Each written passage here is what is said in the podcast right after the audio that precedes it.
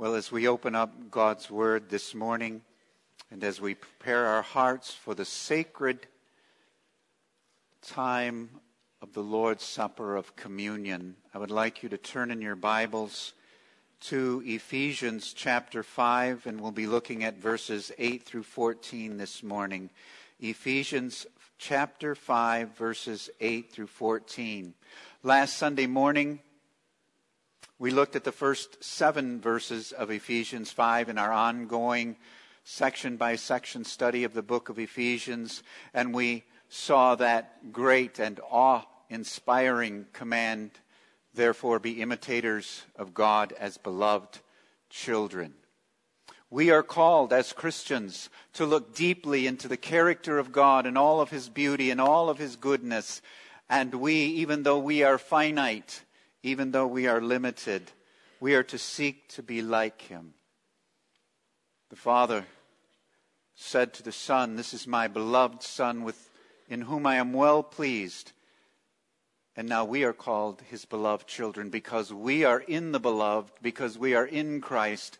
We are God's beloved children. And as imitators of God, we are to walk in love as Christ loved us and gave himself up for us, a fragrant offering and sacrifice to God. And as imitators of God, we are not to have anything to do with sexual immorality or impurity. We are not to be involved in filthiness or foolish talk or crude joking, but rather we are to be a people characterized by thankfulness, by gratefulness. So we are the imitators of God walking in love, being filled with thanksgiving. And then Paul picks up right where he left off in these last, or excuse me, in verses 8 through 14, we read this. For at one time you were darkness, but now you are light in the Lord. Walk as children of light. For the fruit of the light is found in all that is good and right and true and try to discern what is pleasing to the Lord. Take no part in the unfruitful works of darkness, but instead expose them. For it is shameful even to speak of the things that they do in secret. But when anything is exposed by the light, it becomes visible, for anything that becomes visible is light. Therefore it says, Awake, O sleeper, and arise from the dead, and Christ will shine on you. Well, our first point this morning is darkness and light. The Apostle Paul describes our pre conversion and post conversion as darkness and light. And if you are a student of the Bible, you know that those are familiar themes throughout both the Old and New Testaments darkness and light, good and evil. So, Paul says in verse 8, For at one time you were darkness. He doesn't say you were in the darkness, although you were, but he says you were darkness. You weren't just in the darkness, you were darkness. Before we came to Christ, our total existence, our being as well as our behavior, was characterized by darkness. We were not merely in sin, our very nature was characterized by sin.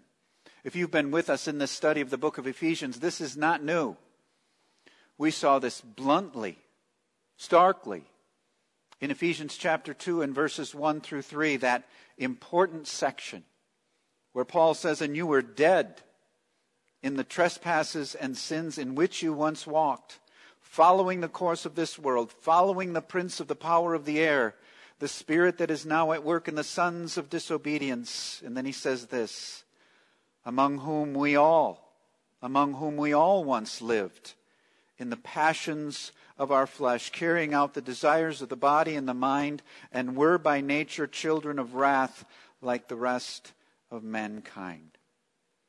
Oh, at one time, you were darkness. But now, but now you are light in the Lord. Light is our new spiritual condition in Christ. And just as it was with darkness, so it is with light.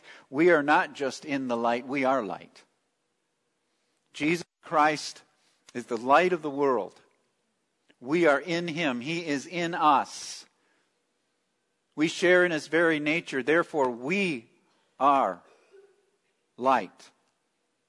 In 1 Peter chapter 2 and verse 9, Peter writes, But you are a chosen race, a royal priesthood, a holy nation, a people for his own possession. Now here's why. Watch this. That you may proclaim the excellencies of him who called you out of darkness into his marvelous light. In Matthew chapter 5 and verse 14 in the Sermon on the Mount, Jesus says plainly, You are the light of the world. Take note of that this morning. You, child of God, you are the light of the world. Jesus is the light of the world, and so we are the light of the world. And we are told forthrightly walk as children of light. Look at verses 9 and 10. It says, For the fruit of light is found in all that is good and right and true. And try to discern what is pleasing to the Lord. Verse 9, I love that verse. For the fruit of light is found in all that is good and right and true. Some translations have goodness, righteousness, and truth. It is the same thing. That is the fruit of the children of light. That is the fruit of being in the light. We live in a world that is characterized by so much evil and so much violence and so much poverty. People hurting one another, doing wrong to one another. And yet, here are the Christians. They are those who pursue what is good and right and true. Oh, we are to be that kind of light to the world that reminds us of what Paul says in that classic verse in Philippians 4 8. Finally, brothers, whatever is true, whatever is noble, whatever is right, whatever is pure, whatever is lovely, whatever is admirable, if anything is excellent or praiseworthy, think on such things. Do you know why? Because you're a child of the light. In all of the evil around us, we are the ones. We are the distinct ones, the called out ones who are to pursue what is good and right and true. Good, excuse me, excuse me, goodness here means a willing and sacrificial desire to do good to others, as God is good, rather than gossiping about people rather than becoming embittered toward people, rather than being resentful or jealous toward people. We are to willingly and sacrificially seek to do good to others. Righteousness here means the righteousness of Christ that we are to reflect in all of our thoughts, our speech, and our behavior. We are to always be seeking to do what is right in the sight of God always seeking to do what is right in the sight of God.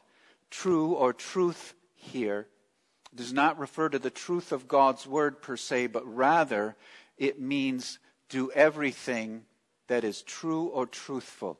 It means being honest. It means being a person of integrity.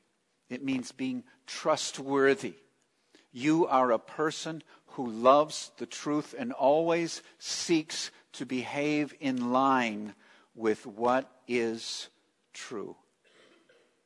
And all, excuse me, as we pursue these supreme characteristics, the fruit of the light, goodness, righteousness, and truth, verse 10 says, and try to discern what is pleasing to the Lord.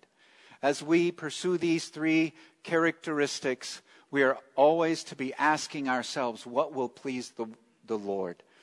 The phrase try to discern literally means to learn. I am always learning, always learning, always desiring to know what is pleasing to God, what honors Him, what pleases Him. So here is the picture. We are the people who do what is good and right and true, and we're always trying to learn what pleases God, what delights Him. Because whatever pleases and delights my God is what I want to do. Do you know why? Because I am an imitator of God. I am one of his beloved children. Well, our second point is the light exposes darkness. As we walk as children of light, we are to expose the works of darkness. So we are walking in the light and we are exposing the works of darkness. In verse 11, it says, Take no part in the unfruitful works of darkness, but instead expose them. What does it mean to expose the unfruitful works of darkness? It actually has a twofold meaning here. One, it means to speak out against that which is a work of darkness. As those of the Word of God, as those bound to Christ and to His Word, there are times we simply have to speak out against that which is wrong all around us. An example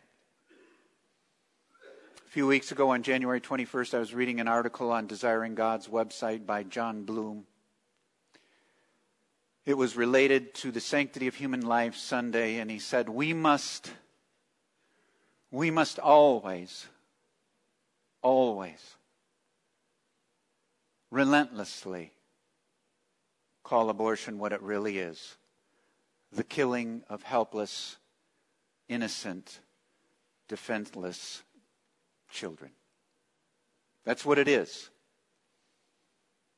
And he said, Stop playing games. Stop pretending.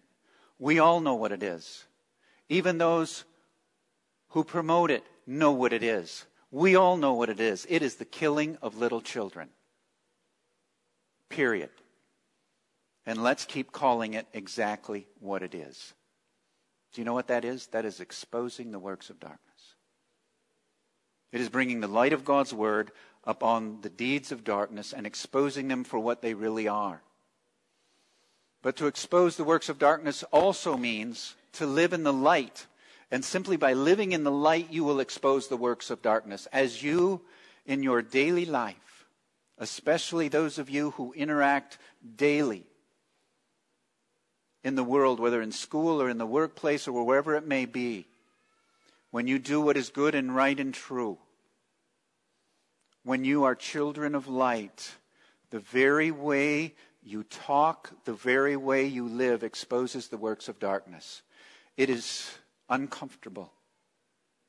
It is awkward for people who are dishonest, who steal or cheat or lie or use crude language. It is uncomfortable, awkward for them to see that you don't do that, to see that you live differently.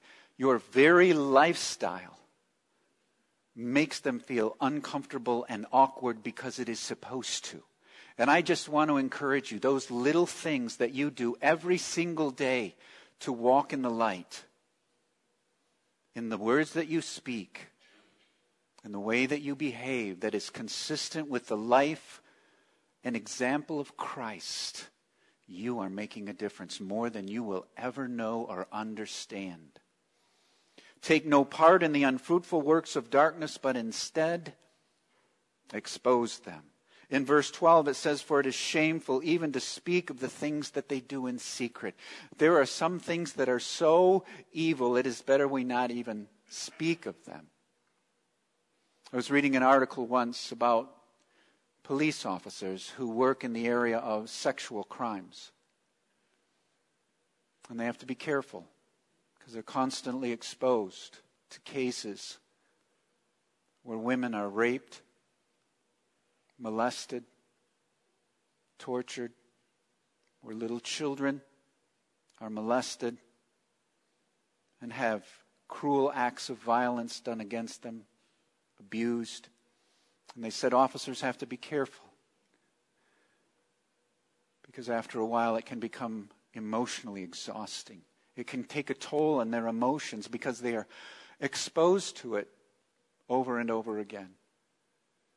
When you read articles on why men and women and women should stay away from pornography, there is a consistent theme.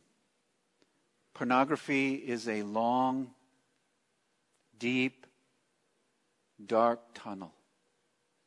And the farther you go into the tunnel, the more vile becomes the sexual acts that are portrayed. S- vile sexual acts that will make you sick to your stomach. Don't go there. Don't go there. For it is shameful even to speak of the things that they do in secret.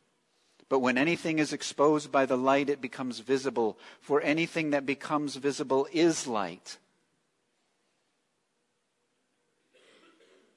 I was reading an account a while back about shops, places where you purchase things in poorer countries or in poorer parts of other countries. And often, and some of you have been there, in these poorer countries, they will have a lot of street shopping and they will have this whole line of shops, one shop after another. And often they are so close together that there are few windows in the shop. And so, and maybe some of you have been in these kinds of shops where you go in and they're very dimly lit. And so they said what the wise buyer does is when they go into these shops, they look at what they're, or excuse me, they look at what they want to purchase, but before they purchase it, they go outside and expose it to the light to make sure this is exactly what they think it is or what they thought it was when they looked at it in the dim and darkness. Folks, what our responsibility is as children of the light is to take everything, all of our thoughts, all of our words, all of our actions, everything in our lives, and we are to expose them to the light of the Bible, to the light of the Word of God. Is this right or is this wrong? Is this good or is this evil? Let me hold it up to the light of the Word of God. Let God alone determine right from wrong, good from evil. Well, Paul ends this section with an interesting and challenging quote from Isaiah 60 in verse 1. At the end of verse 14, it says, Therefore it says, Awake, O sleeper, and arise from the dead, and Christ will shine on you. It's interesting as you read different commentaries, there are two distinct thoughts on what this means. Now, first of all, as I mentioned, Paul is quoting from the Old Testament, Isaiah chapter 60, verse 1. But if you were to go back to the book of Isaiah and look at verse 1, it's worded slightly different. So, what the Apostle Paul is doing, he is sharing in Ephesians what is called a Holy Spirit inspired adaptation. Isaiah 61, Isaiah chapter 60 and verse 1 is a messianic verse. It is about the Messiah. So Paul in the New Testament quotes it in light of its fulfillment in Christ being the Messiah, and so says, Awake, O sleeper, and arise from the dead, and Christ will shine on you. Because he is the fulfillment of that verse.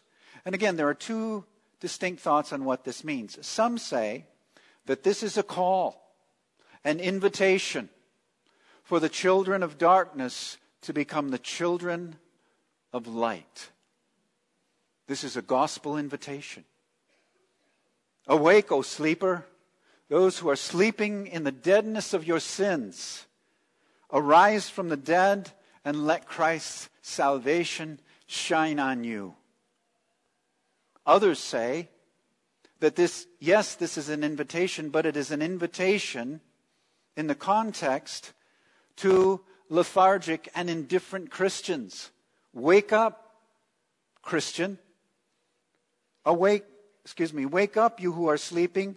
Arise from living like you're dead and let Christ shine on you. Now, I tend to lean toward the first thought, first interpretation. However, both views fit perfectly with communion this morning. Both views do. Because you know what communion is every time we partake in it? Communion is the gospel. Just without saying anything, the Lord's Supper is the gospel.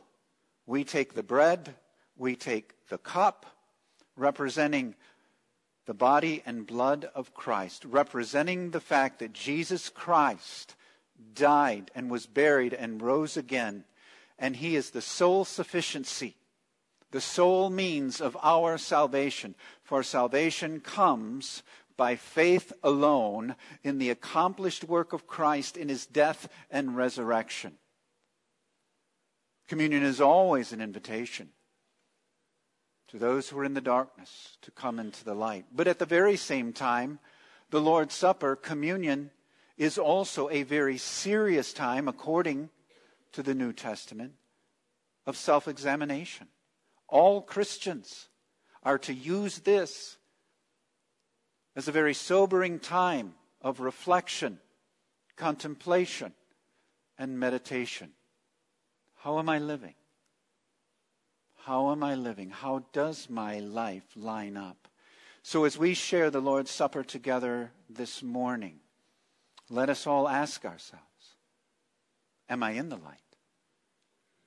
Am I really in the light? And if I am, how does my life right now line up with the brilliant light of God's Word? Do I need to wake up and let Christ shine on me? At this time, we will share the Lord's Supper together.